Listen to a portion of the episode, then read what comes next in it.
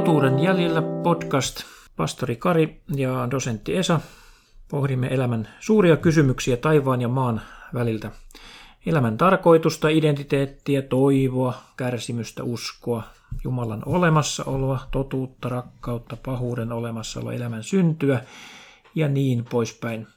Lukuisia elämämme tärkeimpiä kysymyksiä. Kiva, että olet kuulolla. Minä olen dosentti Esa ja vieressäni on pastori Kari. Mikä on meidän tämän päivän aiheemme? No joo, tu, tuota, luin jostain lehdestä, että tänä päivänä tämä nykyään nuorten kaksi suurinta kysymystä on, on elämän tarkoitus ja identiteetti. Molemmat älyttömän tärkeitä kysymyksiä ja tänään mietitään tätä ja pohditaan tätä identiteettiä. Miten määrittelisit sanan identiteetti? Mitä tällä tarkoitetaan? No mä katsoin tuolta Wikipediasta ja Suomen mielenterveysseuran sivulta ja ehkä tämä antaa aika, aika hyvät vastaukset tavallaan, että identiteetti tarkoittaa psykologiassa ihmisen yksilöllistä käsitystä itsestään ja sen perustana ovat ihmisten omat persoonalliset ominaisuudet. Ja, ja sitten tämä Suomen mielenterveysseuran määritelmä, että identiteetillä tarkoitetaan kaikkea sitä, millaiseksi ihminen käsittää itsensä. Tähän liittyy keskeisesti myös yksinen kokemus omasta arvostaan. Vielä lisäisin tähän, tämän, että identiteetti on se, että kuka minä olen. Eli etsimme vastausta kysymykseen, mikä ja kuka minä olen. Joo, eikö se ole aika tärkeä? Se on kysymys. kyllä varmaan aika pohjimmainen kysymys. Miten ajattelet, miten yleensä tähän aikakautemme ihmiset vastaavat tähän kysymykseen? Miten no, me rakennamme sen oman käsityksen omasta arvostamme?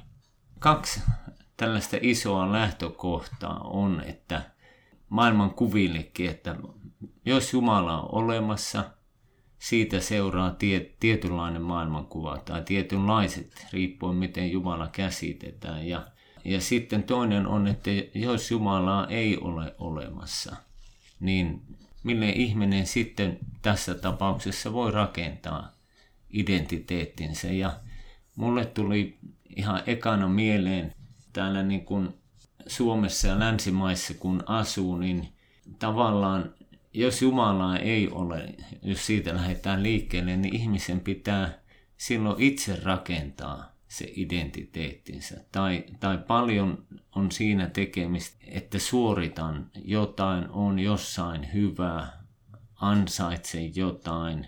Niin kuin sillä tavalla rakentaa sitä identiteetin perustaa. Eli tuolloin ihmisen elämästä tulee jatkuvasti semmoinen suorituskeskeinen työtehtävä, jossa koko ajan pitää todistaa oma arvonsa ja oma käyttökelpoisuutensa itsensä ja muiden silmissä. Toi kuulostaa aika uuvuttavalta elämäntehtävältä. No eikö se ookin niin kuin tavallaan, liittyykö siihen jolla, jollakin lailla sitten, että selfie-kuvat näytän hyvältä, ja, tai sitten on jotkut, jotkut oot, oot jossain hienossa paikassa tai oot jotain saavuttanut, että, että tavallaan sillä vahvistetaan sitä identiteettiä, vaikka tietämättäänkin, mutta noihän se just on, että se on uuvuttava. Ja toihan johtaa siihen pelottavaan lopputulokseen, että jos me noin ajatellaan ihmisen arvosta, niin se tarkoittaa sitä, että vain ne, jotka menestyvät, jotka saavuttavat jotakin elämässään omissa ja muiden silmissä, että vain heillä on arvoa. Ihan totta.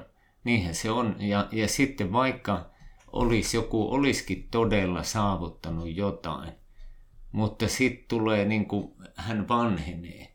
Ja hän ei olekaan enää sitä, mitä on ollut. Muistan, kun ei kovinkaan monta vuotta sitten oli Madonnan haastattelu. Hän on jo yli 50 ja varmaan voi sanoa, että on saavuttanut niin paljon kuin yleensä voi saavuttaa, kun häneltä kysyttiin, mikä on pahin pelkosi. Ja niin hän sanoi, että se, että ihmiset ei enää haluaisi kuunnella häntä, niin meneekö sekin, voiko ajatella näin, että meneekö sekin syvälle jonnekin hänen identiteettiin ja arvoon, että sitähän ei olekaan enää mitään. Voimme mediasta lukea monien huippuurheilijoiden elämän tarinoita. Huippuurheilijat, jotka ovat menestyneet elämässään, päässeet julkisuuteen, miten usein, ainakin median tarinoiden perusteella, käy niin, että he yhtäkkiä menettävätkin oman käsityksensä arvostaan. Monet huippuurheilijat putoavat sen urheiluuransa jälkeen jonkinnäköiseen kuiluun, koska he eivät enää olekaan pärjääviä, menestyviä.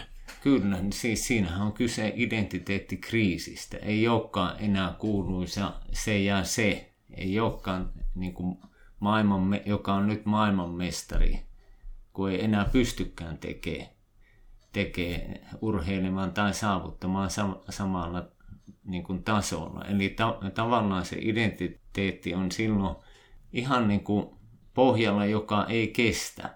Vähän niin kuin suo, että se antaa periksi ja, ja näin. Ja miten monella ihan tavallisella ihmisellä, joka on tehnyt pitkän työuran jossakin ammatissa, Joo. kun jää eläkkeelle, miten moni kokee menettävänsä käsityksensä omasta arvostaan.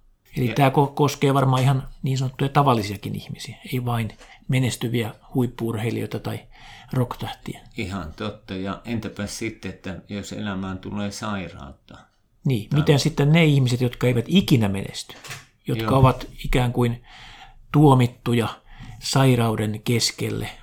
Ei, eihän, eihän se silloin ei pystykään samalla tavalla. Ja, ja, ja tuota, tietysti kun ajattelee vielä sitä, että et suuri osa, mehän ollaan ihan tavallisia ihmisiä. Siis että toisilla on vaan tällaisia poikkeuksellisia kykyjä, jos mietitään, että vain ne on, on niin kuin saavuttaa sitten jotain, ne voi rakentaa identiteettinsä sen, sen niin kuin varaan, niin, niin jotain tällaista voisi ajatella, että jos Jumalaa ei ole olemassa – en tiedä, oletko koskaan miettinyt sitä, enkä nyt väitä tässä, tai väitän, väitän toisaalta sitä, että et, et jos ajatellaan, että et Suomikin, Suomessakin on ollut tämmöinen kuitenkin kristillinen perintö, kristillinen kulttuuri, kristillinen ymmärrys jotenkin siellä taustalla, että ihmiset on Jumalan luomia. Tosin nythän se on murentunut ja eletään tällaista jälkikristillistä aikaa, mutta verrattuna taas siihen, että, että miten nämä mielenterveysongelmat ja tämmöinen sisäinen juurettomuus ja, ja, ja semmoinen, miten paljon ne on lisääntynyt siis 3-40 vuoden aikana. Että väitän, että niillä on tekemistä toinen toistensa kanssa, kun enää ei ole sitä absoluuttista niin kuin perustaa identiteetille ja, ja arvolle. Eli varmaankin tämä Jumalan olemassaolo on tämmöinen aikakeskeinen premissi, eli etukäteisoletus, joka meidän pitää ensin ratkaista, koska okei, me puhuttiin äsken tuosta menestymisestä ja sen mukanaan tuomasta arvosta, mutta jos me ajatellaan tätä materialistista elämänkatsomusta ihan pohjimmiltaan, niin sehän tarkoittaa sitä, että ihminen sen mukaan on syntynyt täysin sattumalta. Eli me kaikki, olimme menestyneitä tai emme, niin me olemme olemassa pelkästään johtuen jostakin kummallisesta häiriöstä painovoima kentässä satunnaisesta prosessista. Jos näin on, niin silloinhan vaikka menestyisemmekin, niin eihän silläkään ole itse asiassa mitään arvoa. No. Sekin on täysin satunnaista ja täysin tuomittu häviämään tyhjyyteen universumin historiassa. Oot, oot ihan oikeassa, Nä, näinhän se on, että kukaan ei sitä muista. Eli vaikka olisi tällainen menestyvä rocktähti, niin viime kädessä hänenkin arvonsa hukkuu tyhjyyteen ajan myötä. Kyllä. Et tulee mieleen, tällaisen on kuullut sanottavan Paavo Nurme, Nurmesta, kun hän on historian kaikkein menestyksekkäimpiä juoksijoita edelleenkin, niin hänestä sanotaan, että elämänsä ihan, ihan niin kuin siellä loppupuolella, loppuhetkillä hän, häneltä kysyttiin, että, että mitä nämä merkitsee, nämä olympiamitalit, kuinka monta kultaa hän voittikaan, että mitä nämä mitalit hänelle merkitseekään, niin hän, hän oli sanonut näin, että ne ei ole puolikkaankaan hapanneen hedelmän verosia. Nämä katoaa, mutta sitten sit mulle tuli niinku mieleen myöskin se, että täällä länsimaissa ja tällainen itämainen filosofia tai itämainen uskonto, tai monetkin, mutta niin kuin buddhalaisuus saa jalansijaa, niin kuin vaikka se ei sillä nimellä heti tuliskaan, niin, niin vielä mietitään, se on niin vähän eri lähestymiskanta. Buddhalaisuus opettaa, että tietoisuus omasta minästä on harhaa ja todellisuus on minuuttomuus. Ihmistä itseään ei ole olemassa.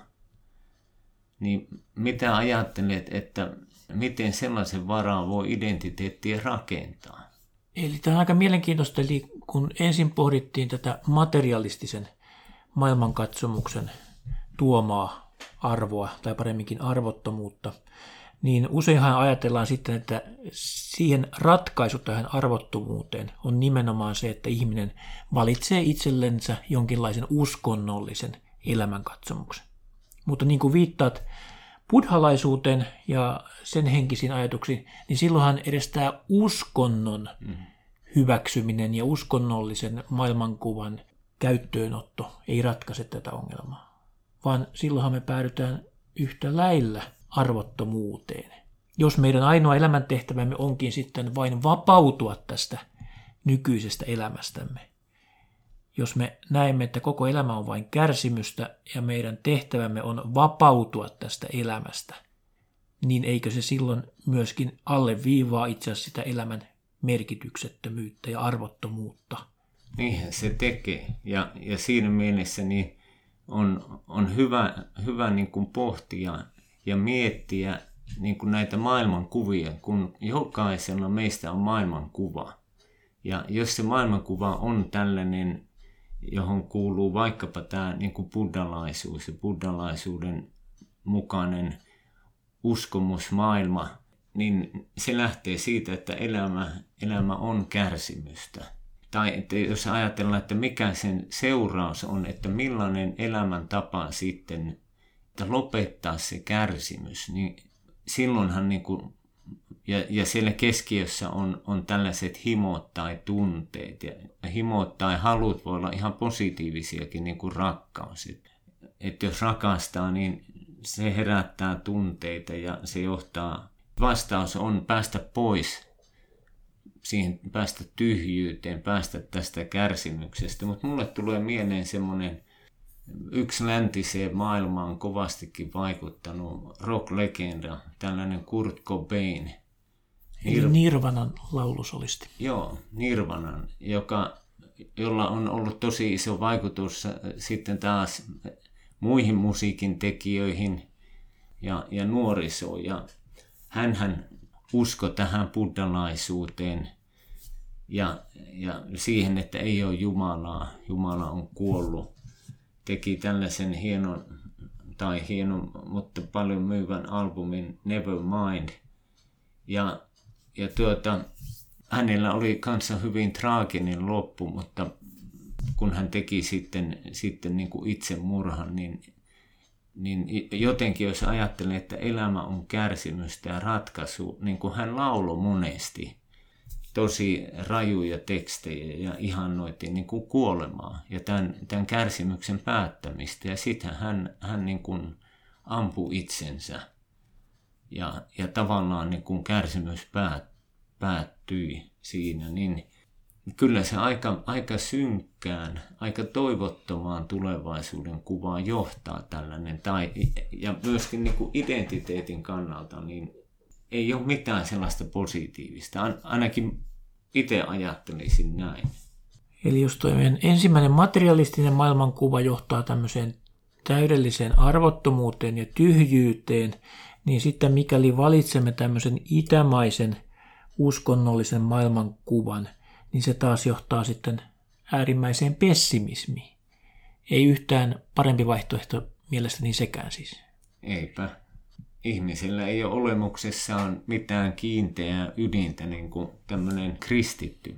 Vissal Mangalwadi, tämmöinen intialainen filosofi, filosofian tohtori, joka vertailee tällaista itämaisuutta versus sitten taas länsimaalaisuutta tai, tai kristiuskoa ennen kaikkea, niin hän toteaa, että ei ole mitään kiinteitä ydintä. Mutta entäs sitten, jos mennään miettimään, että Jumala onkin ja nimenomaan kristinuskon Jumala, mitä, mitä me löydetään, mitä me voidaan ajatella identiteetistä, mille meidän identiteetti perustuu, onko meidän niin kuin onnistumisella niin suuri merkitys? Niin, jos me ajatellaan kristillisen maailmankuvan kannalta, toisaalta me kyllä ymmärretään se, että meillä on syytä pessimismiin, maailma on pahan vallassa, kyllä, täällä tapahtuu pahoja asioita keskuudessamme, on sairautta, tuskaa ja kaikki päättyy kuolemaan, mutta tämä kristinusko tuo kuitenkin siihen toivon näkökulman. Eli tämä ei olekaan toivottomassa tilanteessa tämä maailmamme, vaan meillä on toivoa ja itse asiassa jopa niin, että tämä on menossa jopa parempaan suuntaan, ainakin pitkällä aikavälillä. Silloin tähän yhtäkkiä valo pilkahtaa pimeyden keskeltä. Ja itse asiassa, jos me luetaan raamattua ja katsotaan minkälaisen kuvan ihmisestä, minusta ja sinusta, meistä kaikista raamattu tarjoaa, niin silloin sieltä yllättäen paljastuukin itse asiassa aivan vallankumouksellinen kuva ihmisen arvosta, joka yllättäen ei olekaan arvoton, eikä ole pohjattoman pessimistinen, vaan itse asiassa äärettömän arvokas. Jos me luetaan ihan raamatun ensimmäisiä sivuja, niin sieltähän meidän ensinnäkin paljastuu ajatus siitä, että me ollaan Jumalan kuvia.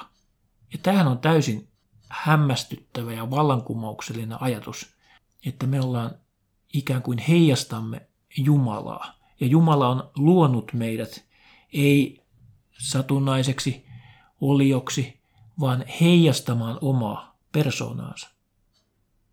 Joo, ja, ja, ja tähän Jumalan kuvaanhan liittyy siis niin kuin se, että, että meille on annettu ainutlaatuisia kykyjä, me, meidät on luotu, niin sillä tavalla, että, että meillä, on, meillä on kyky rakastaa. Meillä on käsitys, meidän niin kuin, ymmärrys minuudesta, mitä, mitä taas niin kuin eläimillä ei ole. Jos ajatellaan, että materialistisesti ja, ja evoluution mukaan, että ihminen on vain eläin. Ei, ei eläimellä ole käsitystä ja ymmärrystä itsestään. Ei ole, meillä on annettu tunteet, meillä on annettu ymmärrys, äly, vapa, niin kuin vapaa tahto tai tahto.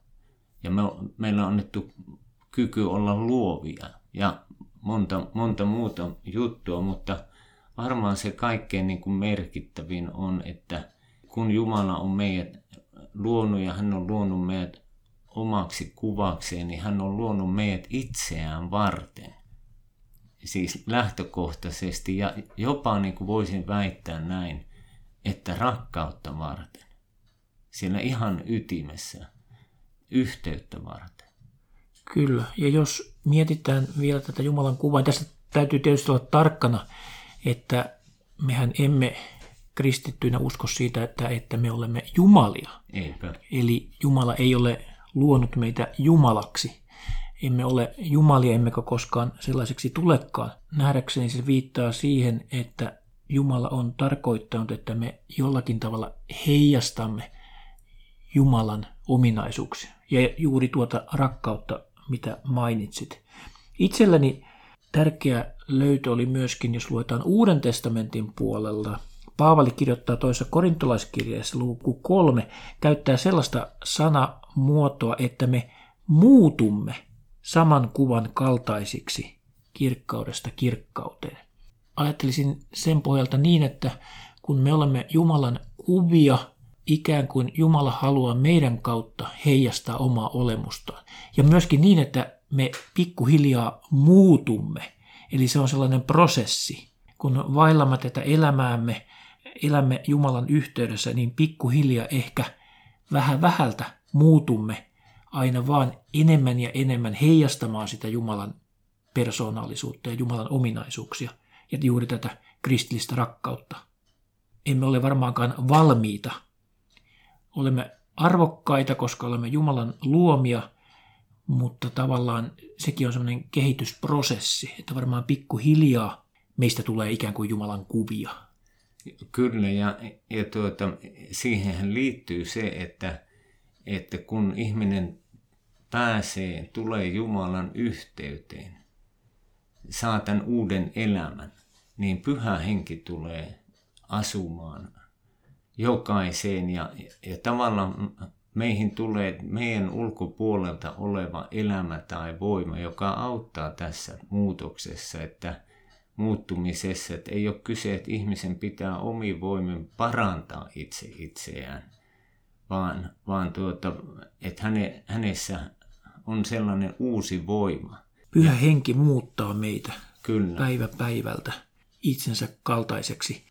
Ja tässä mielessä voi ajatella myöskin niin, että tähän antaa meidän jokaiselle elämämme päivälle suuren arvon, kun joka päivä saamme olla kulkemassa pyhän hengen johdatuksessa. Se antaa meidän jokaisen elämämme päivälle suuren merkityksen, kun voimme muuttua elämämme kautta, elämämme päivien kautta Jumalan kuvan kaltaiseksi enemmän ja enemmän. Se on totta ja, ja tietenkin sitten, että se antaa merkityksen myös jokaiselle hyvälle teolle. Ja niin kuin Raamattu sanoo, että, että, että ne, ne säilytetään tai Jumala maksaa niistä palkan. Ja, ja näin, näin ollen sitten niin kuin, niin kuin sanoit, niin jokaiselle päivälle, jokaiselle kohtaamiselle tulee suuri merkitys. Mutta vielä tuohon palaisin ihan tähän ajatukseen tai mitä niin kuin Raamattu sanoo totuutena, että, että Jumalan luomana, Jumalan kuvana jokainen ihminen, riippumatta mistään olosuhteista, on äärettömän arvokas, mittaamattoman kallisarvoinen. Ja, ja tähän ei humanismi eikä tähän niin kuin, tämä materialismi ei mitenkään se ihmiskäsitys tai kuva nousen läheskään tällaiseen. Se, se aina on jossain hyvin suhteellisessa, mutta, mutta kristin uskossa jokainen on äärettömän arvokas. Mutta äärettömän arvokas myös tämä, tämä ihmisen arvo näkyy myös siinä, että, että Jumala oli valmis tulemaan ja lunastamaan tämän hänestä erossa olevan ihmiskunnan ja ihmisen lähettämällä tänne omaan poikansa. Ja Jeesus Kristus kuolemalla ristillä meidän ja koko maailman syntien edestä, niin osoitti, miten arvokkaita me ollaan. Eli se kertoo tästä ihmisen arvosta ja, ja sitä kauttahan me tullaan tähän identiteettiin. Oikeastaan voidaan sanoa, että kristin uskon yksi aivan ydinidentiteetti, mitä jokainen Jeesukseen uskova voi, voi niin kuin ajatella ja tietää, että minä olen Jumalan lapsi sellaisessa suhteessa Jumalaan. Tämäkin on aika vallankumouksellinen ajatus, että me ollaan Jumalan lapsia. Tällaistakaan ei ole muissa uskonnoissa. Jos ajatellaan vaikka islamia, siellähän ihminen on lähinnä Jumalan palvelija ja täysin Jumalan armeliaisuuden varassa. Mutta että kristinuskon mukaan todellakin me olemme Jumalan lapsia. Joo, me ihan tähän haluaisin yhden raamatun paikan niin kuin lukee, että joka, joka tämän niin hyvin kiteyttää. Tämän kirjoittajahan on apostoli Johannes. Hän kirjoittaa näin, että katsokaa millaista rakkautta isä, puhutaan isästä Jumalasta, isä on meille osoittanut, että meitä kutsutaan Jumalan lapsiksi, joita me olemmekin. Rakkaani, nyt me olemme Jumalan lapsia, eikä vielä ole käynyt ilmi, mitä meistä tulee. Tämä puhuu niin, kuin niin syvästä suhteesta, vielä paljon syvemmästä kuin, niin kuin maallisella lapsella voi olla omaa vanhempaan. Jos ajattelee, miten paljon me vanhempana rakastamme omia lapsiamme, niin miten paljon enemmän Jumala sitten rakastaakaan meitä, omia lapsia. Tähän antaa meille huikaisevan varmuuden siitä, että olemme todellakin arvokkaita Jumalan silmissä, jos hän kutsuu meitä todellakin omiksi lapsikseen. Ei vaan palvelijoikseen tai orjikseen tai joksikin työvälineekseen, vaan omaksi lapsekseen. Joo, ja si- siinä on sitten myös tämä valtava turvallisuus, että, että aivan niin kuin kukaan isä tai äiti, ainakaan kukaan normaali ei, ei lastaan hylkää ja sano, että et ole enää minun lapsi, jos se jotain tekee väärin. Niin samalla tavalla niin kuin Jumalan yhteydessä on tämä armo ja anteeksi anto ja, ja tämä valtava turvallisuus, että, että hän ei koskaan meitä hylkää eikä jätä. Näin siellä Uudessa testamentissa sanotaan. Mutta niin kun, jos ajatellaan tätä identiteettiä Jumalan kuvana, Jumalan luomana ja äärettömän arvokkaana, Jumalan lapsena ja aivan huikaisevan itselleni hyvin tärkeän ja rakkaan ajatuksen, mikä sekin tulee tuolta Johanneksen evankeliumista. Siellä nimittäin kerrotaan, mitenkä Jeesus sanoo, Johanneksen evankeliumissa luvussa 15. Te olette minun ystäväni, jos teette mitä minä käsken teidän tehdä. En minä enää sano teitä palvelijoiksi, sillä palvelija ei tiedä, mitä hänen herransa tekee, vaan ystäviksi minä sanon teitä. Me kaikkihan halutaan ystäviä, ja ystävyys on tosi tärkeä asia meille ihmisille. Ja tässä Jeesus kutsuu meitä ystävikseen. Miten hienoa onkaan olla Jumalan ystävä, Jeesuksen ystävä. Jos hän on meidän ystävämme, niin emme me silloin voi olla arvottomia Jumalan silmissä, vaan Joo. äärimmäisen rakkaita ja tärkeitä. Joo, jos vielä ajatellaan, sitten mietitään, heijastetaan, otetaan tähän rinnalle vaikka koulukiusaaminen tai kaikki hyl, ystävien hylkääminen tai yksin jääminen, siis mitä, mitä niin kuin tässä elämässä koetaan, enemmän tai vähemmän, niin, niin mitä se on, niin kuin yhdessä laulussa sanotaan, what a friend we have in Jesus. Että mikä ystävä meillä on, joka ei koskaan hylkää eikä jätä. Ja, ja tämän, tämän, niin kuin, tämän identiteetin mukaan eläminen taas niin kuin johtaa ja tämän maailman kuvan mukaan eläminen johtaa taas tietynlaiseen elämään, tai sen tulisi johtaa, eikö niin? Kyllähän me haluamme olla myöskin hyviä ystäviä. Jos Jeesus on kutsunut meidät ystäväkseen, niin kyllähän me toki haluamme myöskin vastavuoroisesti elää ystäväämme miellyttävällä tavalla. Se on aivan luonnollista. Emme me maallisten ystäviemmekään kanssa haasta riitaa herkästi, vaan kyllä me yritämme etsiä myöskin meidän ystäviemme parasta monessa asiassa. Jos sovitaan, että lähdetään johonkin tai mietitään, mitäpä nyt tänä iltana tehdään, niin kyllä me kuunnellaan ystäviemme mielipiteitä. Ja jos heillä tulee hyviä ehdotuksia, niin me toimitaan sen mukaan. Eli tässäkin, kun Jeesus on meidän ystävämme, niin eihän se voi ainoastaan olla yksi suuntaista, että Jeesus auttaa meitä. Kyllähän me myöskin haluamme miellyttää meidän ystävämme Jeesusta. Jos me katsotaan vielä niin kuin näitä silmin näkijöitä ja opetuslapsia, jotka Jeesuksen kanssa eli, Niin, niin, ja nämä evankeliumit kertoo, että Jeesus sanoo ihmisille, että tule ja seuraa minua. Siis, että tämä, tämä kutsu hänen ystävänään on seurata häntä. Toisaalta toi opetuslasten esimerkki on aika lohdullinen, että vaikka Jeesus kutsui opetuslapsiaan ystävikseen ja teki, antoi kaikkensa heidän puolestaan, niin nämä opetuslapsethan eivät kovin hyvin onnistuneet tässä ystävyydessään, vaan he kielsivät, kuten Pietari, kielsivät tämän ystävänsä, pakenivat ja eivät monesti totelleet hänen tahtoaan. Joten tämä on varmaankin lohdullista, kun me olemme Jeesuksen ystäviä, niin hän ei, tuus, hän ei hylkää meitä. Ja. Hän ei irtisano ystävyyttään, vaikka me niin monesti epäonnistumme tässä hyvän ystävän ominaisuudessa. Kyllä, se on lohdullista. Vielä tähän, tähän loppuun, kun ajatellaan tätä, me ollaan puhuttu, että kuka minä olen, tai, ja, ja tästä identiteetistä, ihmisen arvosta, niin haluan ihan, ihan tähän sanoa, että sinä et ole sattuma.